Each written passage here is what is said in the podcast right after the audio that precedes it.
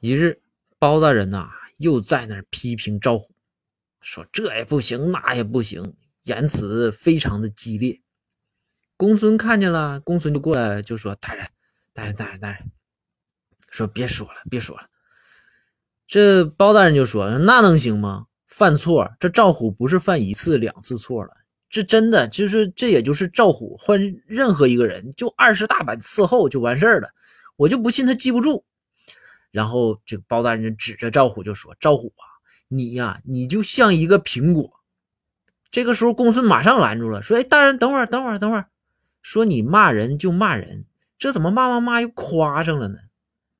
包大人说：“我夸他，我说他像苹果的意思就是我真想削他。”